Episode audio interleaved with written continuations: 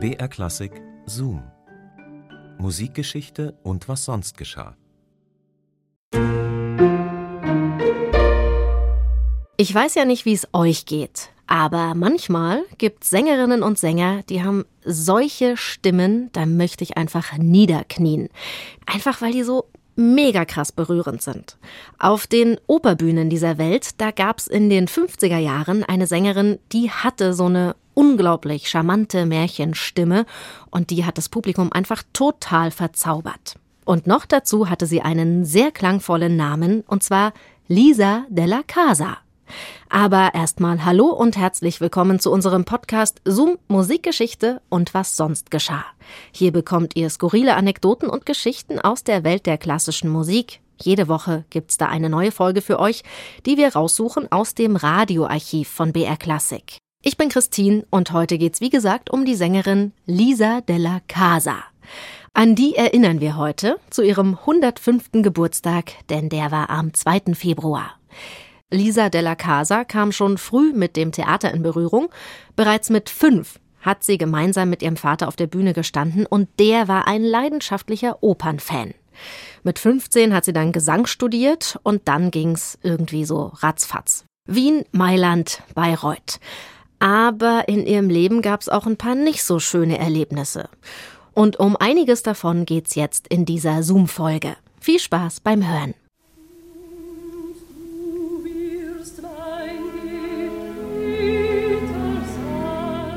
märchenhaftes Aussehen, märchenhafte Sopranstimme. Und dann wohnte Lisa della Casa auch noch jahrzehntelang in einem märchenhaften Schloss am See. Auf der Schattenseite ihres langen Lebens stand die schnell gescheiterte erste Ehe, die schwere Erkrankung ihres einzigen Kindes, stand für die gebürtige Schweizerin, zumal in österreichischen Teilen des Opernbetriebs, die zeitweilige Konfrontation mit Kollegen, Intrigen und Eitelkeiten.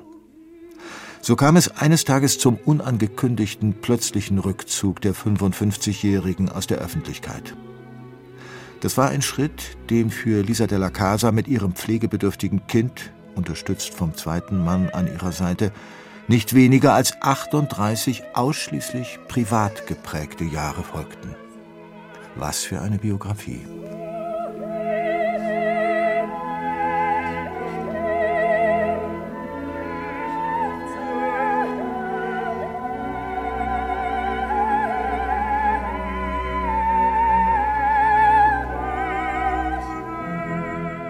Das war bei der Arabella so leicht.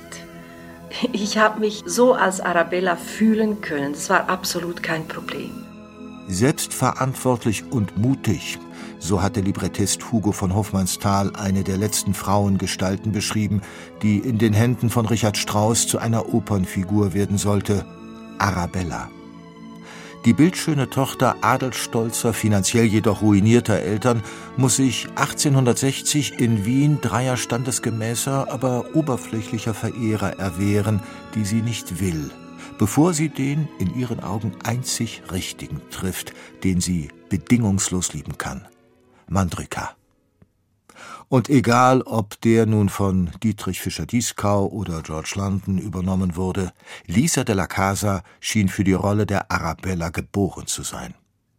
Der unvermeidliche Kosename der Kritiker Arabellissima brachte publikumswirksam auf den Punkt, was die Schweizerin zu bieten hatte. Eine offenbar angeborene Grandezza in ihrem Wesen verband sie mit einer eleganten, ja glamourösen Erscheinung auf der Bühne und zu beidem gesellte sich eine herrlich strahlkräftige Stimme, die eine von großer Besonnenheit getragene Textgestaltung transportierte. Wenn die für Soprane bei Strauß typischen Höhenflüge melismenreich abheben und nach den Sternen greifen, war Lisa della Casa ganz und gar in ihrem Element. Nicht nur unter Aspekten der Atemtechnik hat sie auch die Rolle der Ariadne bravourös gemeistert. Für die Todesgedanken der mythologischen Figur, die von ihrem Geliebten verlassen wurde, schmückte die Sängerin ihren Sopran mit anrührendem Trauerflor, bevor eine neue Liebe, die Leidende, wie befreit von neuem auftrumpfen ließ.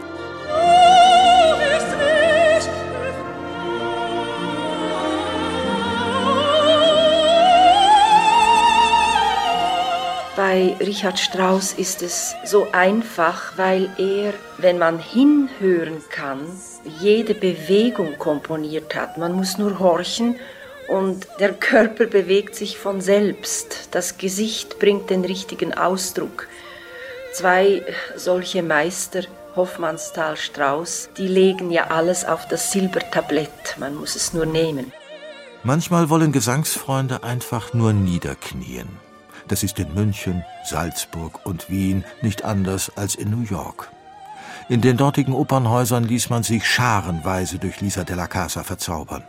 Die Fans konnten gar nicht genug bekommen, waren hoch erfreut, als ihr Idol einen kleinen Rekord zu Protokoll gab.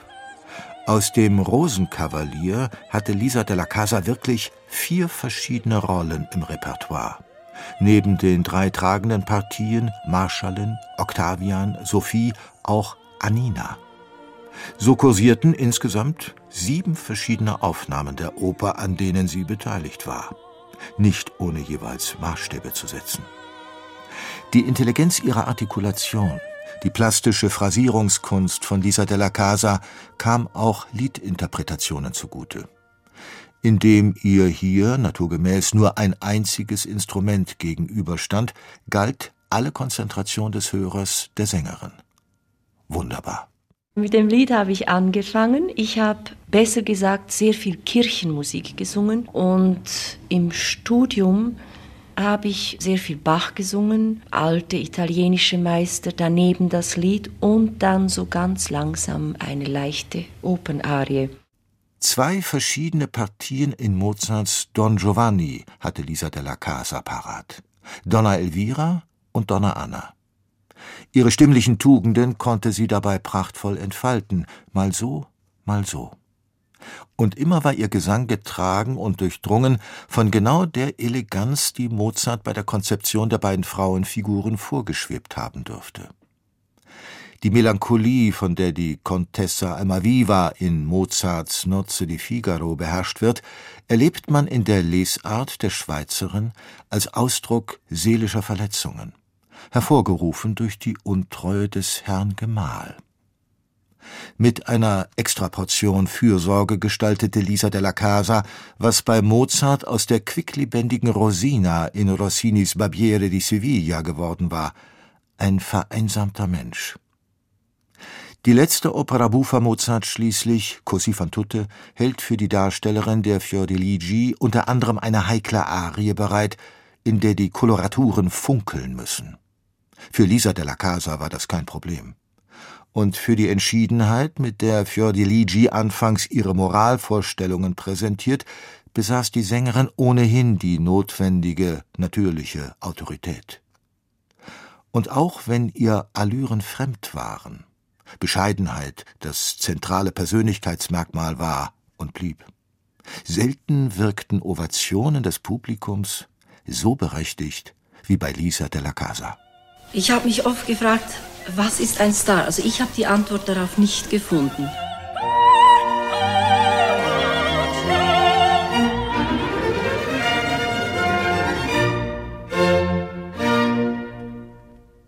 Lisa della Casa wir haben uns erinnert an die Schweizer Sopranistin zu ihrem 105. Geburtstag.